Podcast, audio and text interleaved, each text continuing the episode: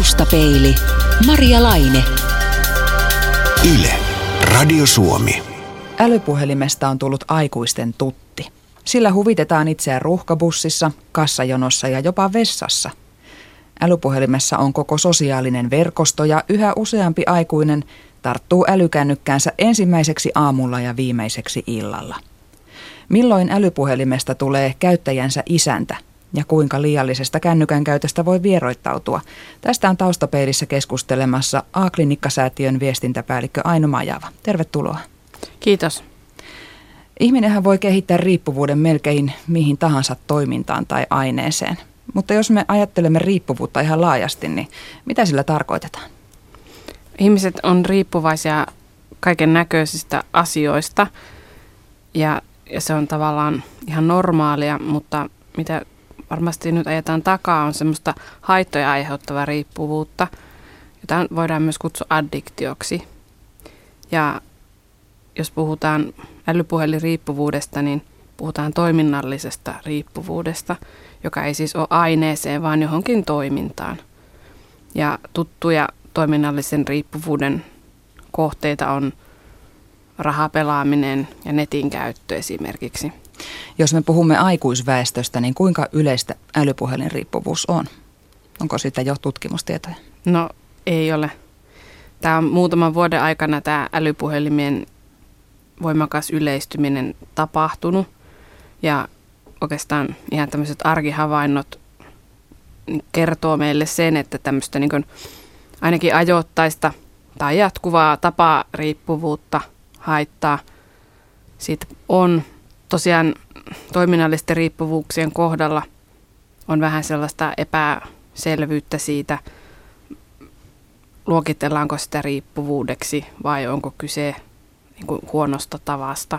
Sitä keskustelua on nyt niin kuin ihan kansainvälisesti ja Suomessakin käyty, mutta et ihan varmasti niin kuin iso osa puhelimen käyttäjistä kokee, kokee siihen liittyvää, sen liikakäyttöön liittyvää haittaa tällä hetkellä. Niin kännykkäetikettihän on semmoinen, että se on meillä ollut jo pidempään esillä, että missä tilanteissa on soveliasta räplätä sitä puhelinta.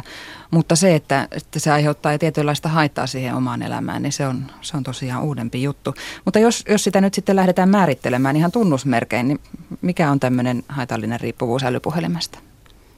No haitallista riippuvuutta, addiktiota tosiaan määrittää ne haitat. Ja niitä haittoja voi olla monenlaisia. Ne usein liittyy esimerkiksi omaan tuottavuuteen, että puhelimen jatkuva käyttäminen niin haittaa sitä tuottavuutta, vaikeuttaa keskittymistä esimerkiksi töihin, opintoihin, varsinkin tämmöisiin pitkäjänteisempiin juttuihin. On helpompi hoitaa semmoisia pikkujuttuja, mutta sitten keskittyminen on vaikeaa.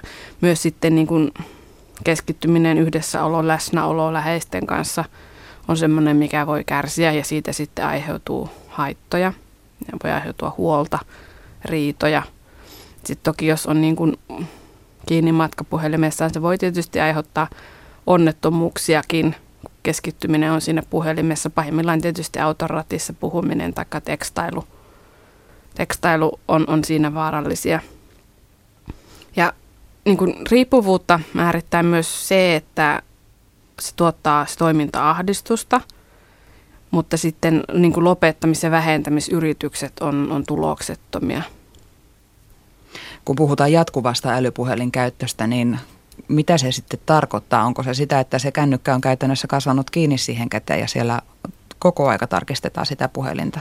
Tyypillistä on juuri sen puhelimen tarkistelu ja erään tuota suomalais-amerikkalaisen työryhmän tutkimusten perusteella tosiaan tämä puhelimen tarkistelu on tyypillisesti sen noin kolmenkymmenen sekunnin juttu, että avataan puhelimen lukitus ja tsekataan ja sitten laitetaan puhelin taas pois. Et se on semmoista tav- hyvin semmoista niin kuin automaattistakin toimintaa, joka ei sitten johda useinkaan yhtään mihinkään muuta kuin, että sitten se katkaisee sen, sen mikä muu, muu siinä on ollut ikään kuin käynnissä.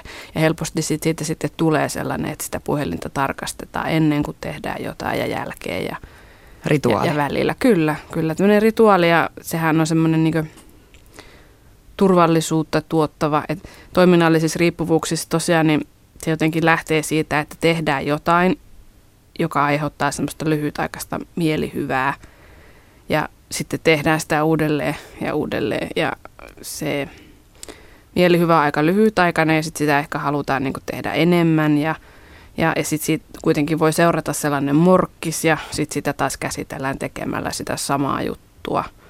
Ja tästä tavallaan toiminnallisessa riippuvuuksissa on useasti kysymys. Mitä sieltä puhelimesta sitten haetaan, kun sitä tarkistetaan? Onko, jos on tullut vaikka viesti, niin sekö saa aikaa sitten sen mielihyvän ryöpyn? Ihmiset on riippuvaisia toisista ihmisistä ja toisia ihmisiä ja maailmaa koskevasta tiedosta.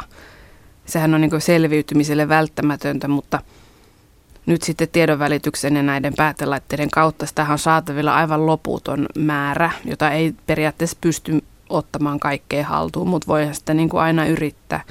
Ja myös nämä ystäväpiirit sosiaalisen median kautta laajenee ja se informaatio ja kuvat ja muut, mitä ihmiset jakaa, niitä periaatteessa voisi seurata aika lailla loputtomiin tai sitten seurata, että onko siinä verkostossa tapahtunut mitään. Ja, ja ihmiset, niin kuin, ihmisaivot tykkää tällaisista, just tällaisista pienistä positiivisista sykäyksistä, niin kuin vaikka, että jos joku on tykännyt jotain sun jakamaa juttua tai kommentoinut tai on tullut joku vaikka uuden, uusi uutisen murunen jostain aiheesta tai keskustelu on edennyt, tämän tyyppisiä asioita. Sitten taas voi olla työhön liittyvää äh, tämmöistä riippuvuuskäyttäytymistä, ajatusta siitä, että tulee olla koko ajan tavoitettavissa ja ajan tasalla ja monesti sähköpostiahan monet niin kuin tarkastelee vähän sillä lailla, niin kuin, esimerkiksi jopa monet esimerkiksi toimittajat on kertoneet mulle, että ne ennen nukkumaan menoa tarkastaa työsähköpostinsa ilman, että on edes aietta sinänsä tarttua niihin töihin. Ja vaikka on tietoinen siitä, että se on huono idea just ennen nukkumaan menoa niin kuin katsoa niitä työjuttuja, mutta että tämän tyyppisiä, tämän tyyppistä ehkä kiinnittymistä. kiinnittymistä muihin ihmisiin. Sitten on vielä tämä viihtymispuoli. Puhelin, niin kuin, puhelimiin tarjotaan nykyään aika paljon palveluja, joiden idea on just se, että ihmiset voi viihtyä ja, ja tappaa aikaa. Ja nehän on, oli ne sitten pelejä tai tämmöisiä sosiaalisen median sovelluksia, niin niiden ideahan on se, että ne olisi koukuttavia. Ihmiset tykkäisi käyttää niitä ja palata niiden pariin aina vaan. Ja ehkä ihmiset on niin kuin sitten vähemmän aika nopeasti tottuneet vähemmän sietämään semmoisia väliaikoja, jolloin ei ikään kuin tehdä mitään, että vaan istutaan ja odotetaan ja katsellaan vaikka ikkunasta ulos bussissa, vaan että sitten on nyt kun on se puhelin, niin sitten se niin kuin kaivetaan siihen.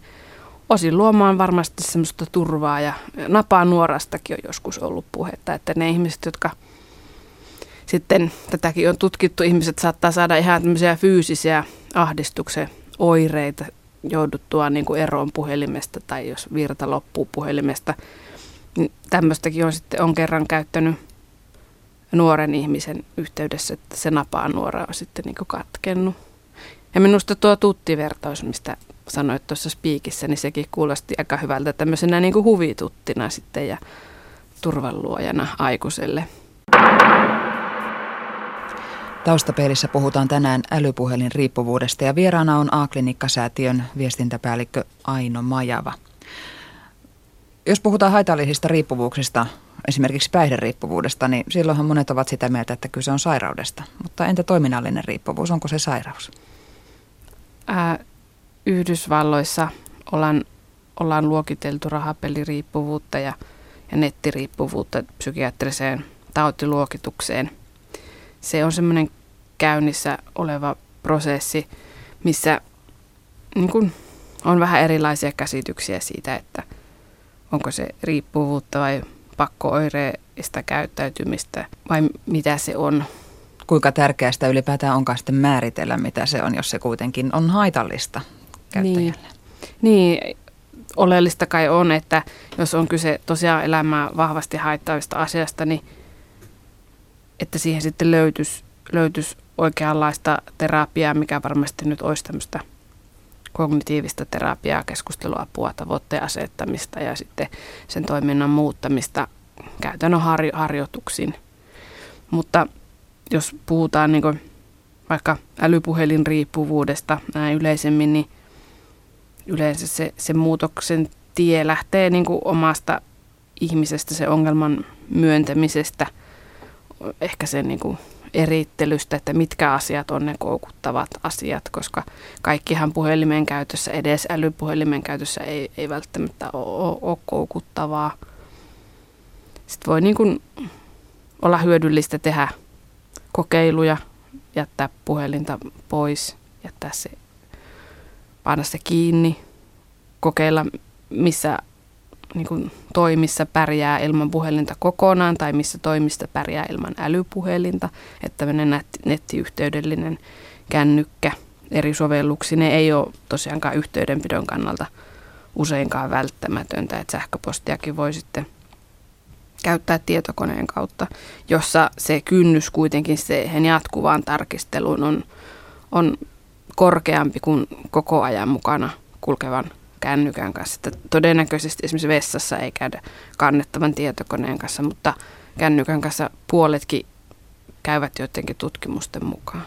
Onko se sitten se internet, mikä siinä älypuhelimessa on, mikä tuo ne kaikki, ikään kuin koko maailman siihen meidän taskuumme, no niin onko se se juuri, mikä, mikä siinä sitten koukuttaa? No älykännykkähän tuo sen koko nettiriippuvuuden kirjon, minkä lisäksi se sitten tuo toki puhelim, puhelimen niin kuin tekstiviestit, keskustelusovellukset, tietysti tämä, niin kuin tämä soittaminen, puhelujen vastaanottaminen ja sitten myös lukuisat pelit ja karttasovellukset ja kamerat ja kameran kuvien käsittelyt ja kuvien jakamiset. Et siinä on, se on todellinen monitoimilaite myös niin kuin monien riippuvuuksien ää, toteuttamiseen, että, että myös sä voit vaikka shoppailuriippuvuutta tai shoppailukäyttäytymistä sanotaan näin harjoittaa aika tehokkaasti älypuhelimella loppuaikana tai vaikkapa hakea uusia kontakteja tai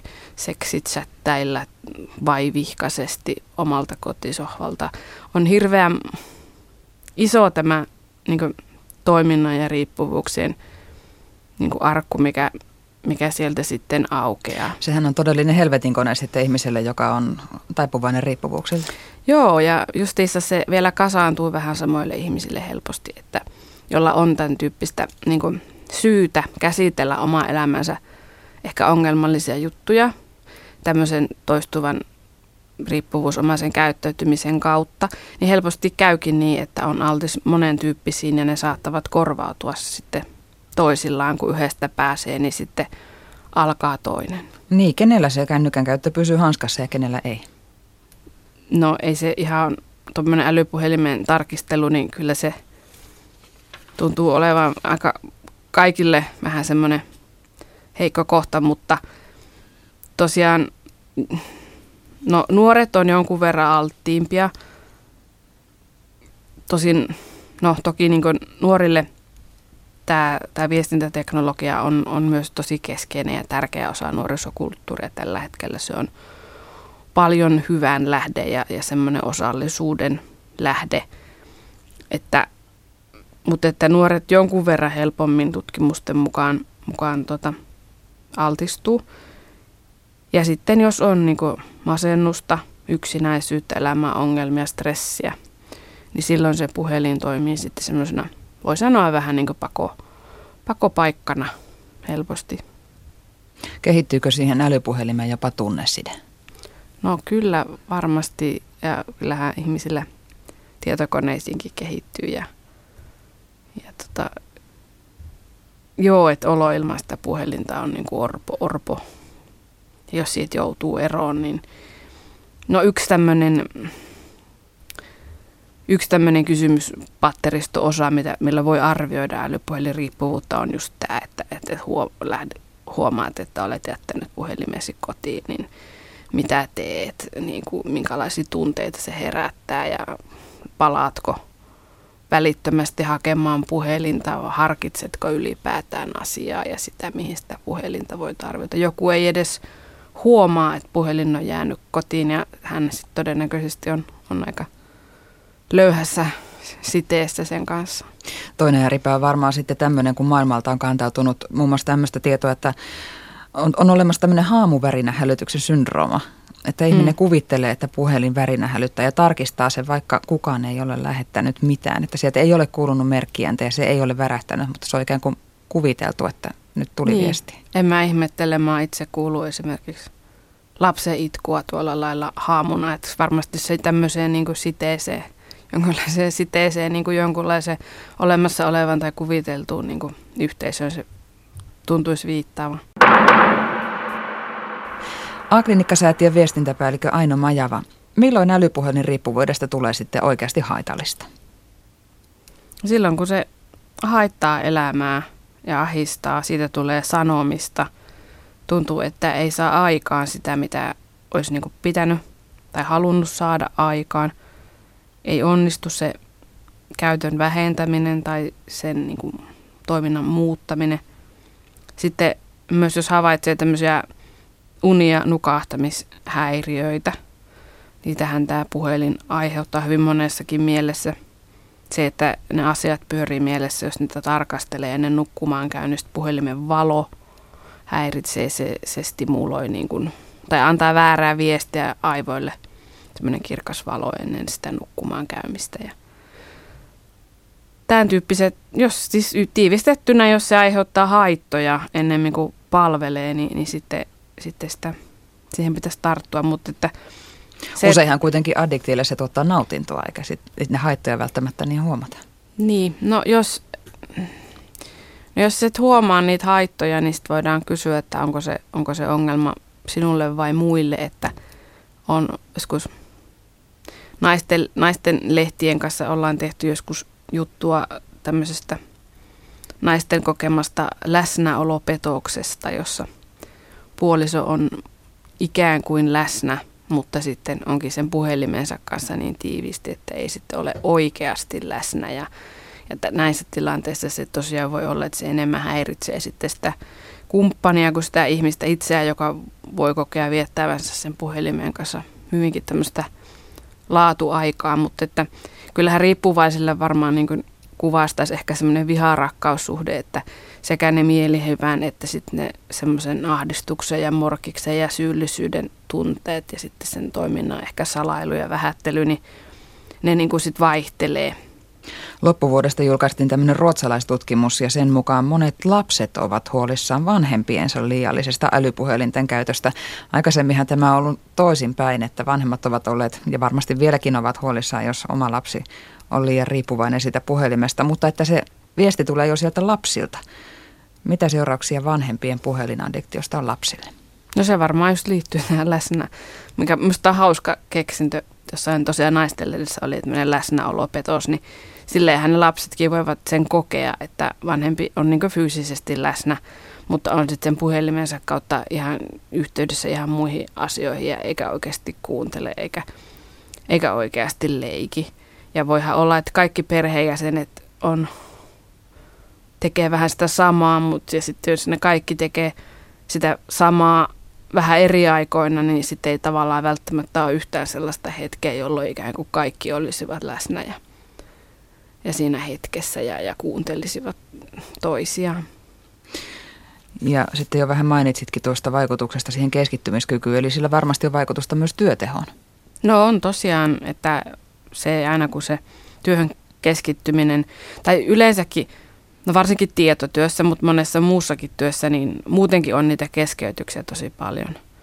Niin sitten jos siihen tulee vielä se puhelimen tarkastelu ja todellisten ja kuviteltujen merkkiäänien niin kuin seuraaminen, niin se voi mennä tosi semmoiseksi sirpaleiseksi. Ja, ja sitten se olla itsessään jo niin kuin turhauttava kokemus ja, ja, ja semmoinen että kokemus, että ei saa aikaa ja kokemus sitten toisaalta siitä, että se älypuhelin vähän niin kuin riivaa ja mutta siinä on se sille hämäävää, että toisaalta tätä tavoitettavissa olemista ja toisaalta niin kuin teknisten laitteiden käyttöä, sosiaalisen median käyttöä jotenkin ihannoidaan. No varsinkin tietotyössä, mutta et laajemminkin, niin sitten siinä helposti syntyy semmoinen niin kuin harhakuvitelma, että siinä on tekemässä sitten jollain tavalla kuitenkin oikeita asioita. Onko siinä sitten myös sellainen pelko, että jää ikään kuin ulkopuolelle jostain, jos se ei jatkuvasti ole läsnä ja tavoitettavissa? Niin, niin toki. Ja voihan olla, että työnantajakin semmoista edellyttää, sanotaan nyt vaikka toimittajalta, mutta sitten on tosiaan näissä sosiaalisissa kuvioissa moni on sanonut, että on joutunut niin kuin lähtemään mukaan vaikka sanotaan Facebookiin sen takia just, että muuten jäisi ulkopuolelle vaikka jonkun harrastusryhmän tiedonvaihdosta. Nyt näistä sitten näistä vauvakuvista puhumattakaan, mitkä kuitenkin voi olla myös omasta yhteisöstä varsin kiinnostavia. Mutta miksi ihmeessä normaalijärkinen ihminen alkaa tuntea, että se puhelimen päässä oleva sosiaalinen verkosto on jotenkin lähempänä tai tärkeämpi kuin ne ihmiset siinä metrin päässä? Se, Onko sille mitään selitystä? No jotainhan se niinku palvelee varmastikin. Ehkä se on niinku helppoa ja hallittavaa ja siinä on se sosiaalisen etäisyyden säätelymahdollisuus tietysti erilainen kuin, kuin face to face. Pystyy esittämään itsensä juuri sellaisena kuin haluaa. Niin, tai olemaan ihan hiljaa ja seurailemaan vaan, Otta, eikä tule semmoista riskiä ja, ja myös se aika ja paikka. Siinä ne vapaudet, loppumaton valikoima oikeastaan niin kuin kaikesta, oli se sitten niin kuin shoppailua vai ihmiskontakteja, siirtyminen. Siis netissä niin kuin surffailu tuottaa helposti semmoisen flow-tilan, mikä, missä niin kuin siirrytään asiasta ja tehtävästä toiseen tosi nopeasti ja ajantaju siinä helposti niin kuin katoaa ja se on niin kuin sillä lailla miellyttävä tila ja sitä esimerkiksi työyhteyksissä helposti haetaan. Mutta sitten tämmöisen viihdenettailun suhteen, niin se on sitten vähän sellaista, että se ajantaju on tosiaan mennyt, mutta et mihin se aika sitten on mennyt. Et tällainen ajantajun menettäminen on myös yksi semmoinen ää, oire tai tekijä, mitä voi miettiä, että jos sellaista kauheasti tapahtuu, niin, niin, niin voisi ehkä tosiaan yrittää vähän, vähän kartoittaa, että mihin sitä aikaa on käyttänyt ja onko tyytyväinen, tyytyväinen siihen, miten on mennyt. Britanniassa London School of Economicsin professori on varoittanut, että liiallisen riippuvuussuhteen rakentaminen älypuhelimen kanssa voi jopa vaarantaa mielenterveyden. Mitä te A-klinikkasäätiössä tästä ajattelette? Ja kyllähän mikä tahansa liiallinen kiintymys tai riippuvuuskäyttäytyminen toki voi vaarantaa mielenterveyden. Toki sitten voi miettiä, että vähän monissakin näissä päihde- ja riippuvuusasioissa me kyllä mietitään sitä, että kumpi sitten tulee ensin, että että ne elämänvaikeudet ja mielenterveyden herkkyydet ja sitten riippuvuuskäyttäytyminen, että kumpi tulee ensin, mutta että varmasti ne niin kuin sitten osana sitä yhteistä soppaa niin kuin pahentavat sitä tilannetta, että jos niin kuin mielenterveyden ongelmia hoitaa, hoitaa tuota vaikka liiallisella kännykän käytöllä, niin se ei välttämättä paranna sitä tilannetta toki kännykänkin kautta. Voi esimerkiksi löytää palveluita, vertaistukea, just tämä, niin kuin tämä äh, määrätön ihmisten ja tiedon joukko. Toki siinä on paljon semmoista hyödyllistäkin potentiaalia. Ja sitähän me esimerkiksi A-klinikkasäätiössä pyritään kyllä hyödyntämään myös sitä, että, että, että oltaisiin siellä ja tarjottaisiin palveluja siellä, missä ihmiset liikkuu. Et meillä on niin kuin netin kautta on muun muassa näitä nettiriippuvuuteen liittyviä, liittyviä palveluja, koska sieltähän ne löytyy, kun ihmiset siinä esiharkintavaiheessa rupeavat vaikka etsimään aiheesta tietoa, niin sehän on hyvä, että se sieltä sitten samasta paikasta löytyy. Tänään Taustapeilin aiheena on älypuhelin riippuvuus ja vieraana on viestintäpäällikkö Aino Majava A-klinikkasäätiöstä. Mitenkäs tämmöistä riippuvuutta sitten hoidetaan? No sitä voidaan hoitaa samantyyppisillä periaatteilla kuin muitakin riippuvuuksia, että esimerkiksi A-klinikoilla on ymmärrystä toiminnallisten riippuvuuksien lähestymisestä ja usein tosiaan tämmöinen keskusteluapu, kognitiivinen terapia, missä asetet, kartoitetaan sitä tilannetta, asetetaan muutostavoitteita ja sitten mietitään, että kuinka päästäisiin niin kuin hieman parempaan Aske, tilanteeseen askel askeleelta kartoitetaan sitä, sitä, sitä elämäntilannetta ja onnistumisen, onnistumisen edellytyksiä, niin tällä tyylillä useasti käytännössä läheisten tuki ja, ja omat tämmöiset niin kuin kokeilut ja tutkailut jo, jo sitten vie asiaa eteenpäin. Aika useasti nämä on semmoisia kausittaisia, että se just jonkun vaikka stressaavan tilanteen johdosta niin kuin lisääntyy tai löytää jonkun tosi koukuttavan pelin tai palvelun, joka sitten, ja jos sit siitä osaa luopua tai se into laantuu, niin sitten se tilanne saattaa helposti normalisoitua. A-klinikkasäätiö palvelee päihde- ja riippuvuusongelmaisia hyvin laajasti. Onko älypuhelin riippuvuuteen jo haettu teiltä apua?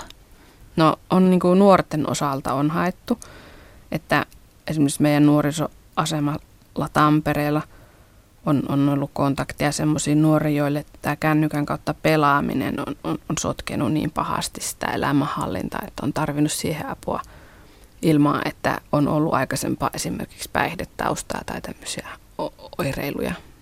Päihderiippuvuudessahan hoitona on sitten täys, täysraittius, mutta onko, onko tässä sitten hoitona semmoinen täyspuhelimettomuus, jos ongelma on päässyt tosi pahaksi? No puhelin ja netti on sillä lailla osa suomalaista infrastruktuuria tällä hetkellä, että niistä alkaa olla jo aika vaikea sanoutua irti. Esimerkiksi älypuhelin tutkija Antti Ollosvirta on Hesarin, Hesarin tuota, kolumnin tietojen mukaan niin luopunut kokonaan älypuhelimista, ja sehän on toki mahdollista. Ja sitä minä noille huolestuneiden vanhempien huolestuneille vanhemmille on, on sitä koittanut niin kuin tuoda esiin, että eihän lapsi niin kuin yhteydenpitoon tarvitse älypuhelinta, että se onnistuu kyllä niin kuin kännykälläkin. Ja tota, eihän älypuhelimessakaan välttämättä kaikki koukuta, että sitten vaan miettii, että mitkä asiat ja, ja missä tilanteissa sitä käytetään ja missä sen voisi jättää pois ja kiinni, kiinni niin, niin kuin sitä kautta. Pystyykö älypuhelin riippuvuudesta pyristelemään eroon ihan itsekseen? No nimenomaan sillä tavallahan se yleensä menee, että eihän tämä niinku, tää puhelin sinänsä ketään perikaton ajaa tai internetti sinänsä. Toki voi niinku sen puhelimen kautta tehdä sellaisia juttuja, mitkä, mitkä sitten vaatii, vaatii apua, mutta kun sehän on tässä sillä lailla välineestä ja, ja, ja, ja infrastruktuurista. Että toki siis voi itse päästä eroon ja, ja pääseekin ja, ja niin kuin normalisoimaan sitä, sitä toimintaa. Ihan semmoisena kokonaisvaltaisesti elämäänsä tarkastelemalla. Jos älypuhelimesta on tullut liian tärkeä ja tuntuu siltä, että haluaisin vähentää sen käyttöä, niin Aino Majava A-klinikkasäätiöstä, mitkä olisivat semmoiset helpot rautalankaohjeet, joista sen vierottautumisen voisi aloittaa? No puhelin kiinni varmaankin esimerkiksi, tai että sen puhelimen, jos se liittyy työhön, niin jättää sinne töihin, vaikka keskustelee siitä työpaikalla, olisiko se mahdollista, että se työ, olisikin se työpuhelin ja jättää sen, sen niin kuin kiinni. Ja sit voi laittaa niin kuin Facebookin, että ei käytä Facebook-sovellusta, voi, voi ladata semmoisia esto, esto-ohjelmia, jotka sitten rajoittaa niitä semmoisia, ja samoin niin kuin pelejä, jos ne on pelit, mitkä, mitkä kiinnostaa. Niin sitten, sitten poistaa niitä puhelimesta tähän tyyliin. Rahapeliongelmaiset on valittanut sitä, että rahapelikännykkä liittymän kautta, niin niitä on vähän ollut vaikeampi tehdä niistä estoja, mutta sekin varmasti koko ajan kehittyy, kun ihmiset näitä ongelmia havaitsee. Mitä sitten niiden vierotusoireiden kanssa tehdään? Mm, varmaan jotain sellaisia muita mukavia asioita ja sitten, että hakee niin kuin tukea muilta kännykällä tai, tai ilman. Taustapeili. Yle. Radio Suomi.